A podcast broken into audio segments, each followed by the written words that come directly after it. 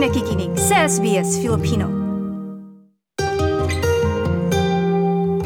Dumating sa Australia ang 36 na taong gulang na si Savira mula sa Netherlands bilang chef sa Tweed Heads, hilagang bahagi ng New South Wales.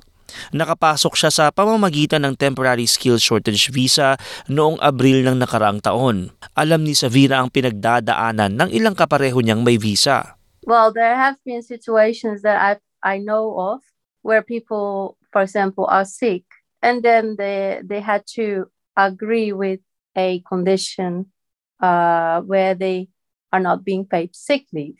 They can't really say something about it because they are afraid of their visa being canceled because the employer doesn't want to pay that. So they are basically exploited because they can't really say anything about it. Git ni Savira dapat anya ay may mga ahensyang maaaring lapitan at mapakinggan ang mga hinaing ng may mga ganitong visa at sitwasyon. If there would be some sort of organization, right, where visa holders can go to talk about this if there's a problem uh, without risking their uh, employer to be able to uh, cancel their visa or uh, stop working with them, then I think that would be really good addition. Si Brendan Coates ang pangunahing may akda ng bagong Grattan Institute report na pinamagatang Fixing Temporary Skilled Migration, a Better Deal for Australia. So, in particular, there were changes made in 2017 by the Turnbull government that made temporary sponsorship more restrictive. It reduced the number of occupations that were on the list. Uh, and for occupations that remained on those lists, some of them became only eligible for a single two year non renewable visa um, or where that only in regional areas. There was also a shift to change uh, the rules to make it harder for some um, TSS visa holders to become eligible for permanent permanent residency down the track. Sa kasalukuyan ng federal na gobyerno ang nagdedesisyon kung anong trabaho ang eligible sa temporary visa worker sa pamamagitan ng listahan ng mga propesyon na nakikita nilang may kakulangan na magagawa. Ayon naman sa isa pang researcher ng Grattan Report na si Henry Sherrill, ang pagsuri ng kinakailangang skills sa pamamagitan ng trabaho ay hindi makakasabay sa mabilis na pagbabago ng labor market. tasks within an occupation can differ substantially. And if you think about an accountant, uh, you, you know, you might be an accountant at a global firm doing uh, fraud accounting work, or you may be an accountant who's doing sort of regular audits of financial statements. People pay different salaries based on those different tasks, even if they're in the same occupation.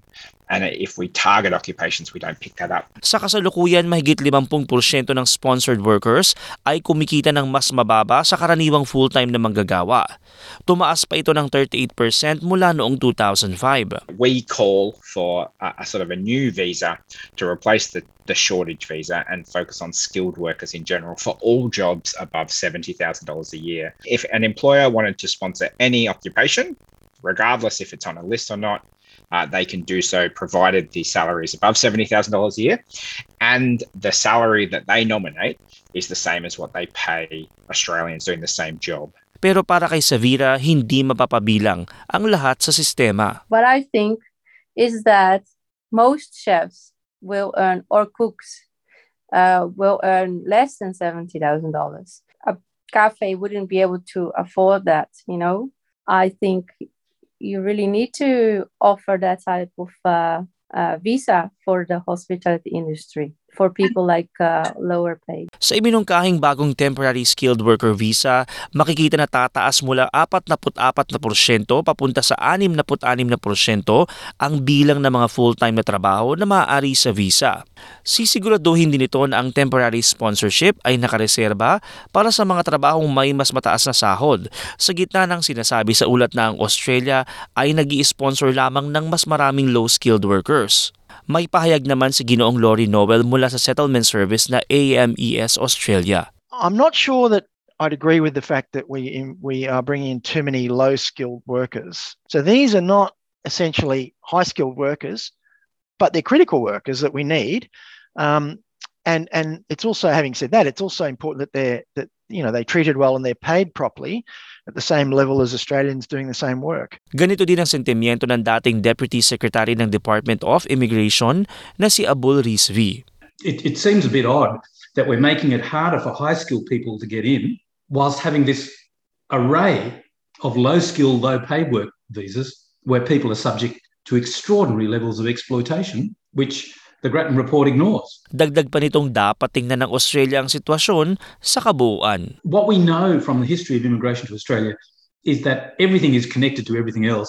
And unless you look at it holistically, you don't really reform anything. You just end up more piecemeal tinkering. Ang ulat na ito ay ginawa ni Francesca Denucio, Ryan Tanner at Monique Pueblos para sa SBS News.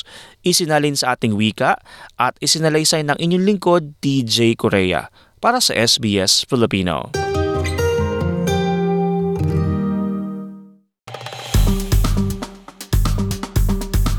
I-like, i-share, mag-comment, sundan ang SBS Filipino sa Facebook.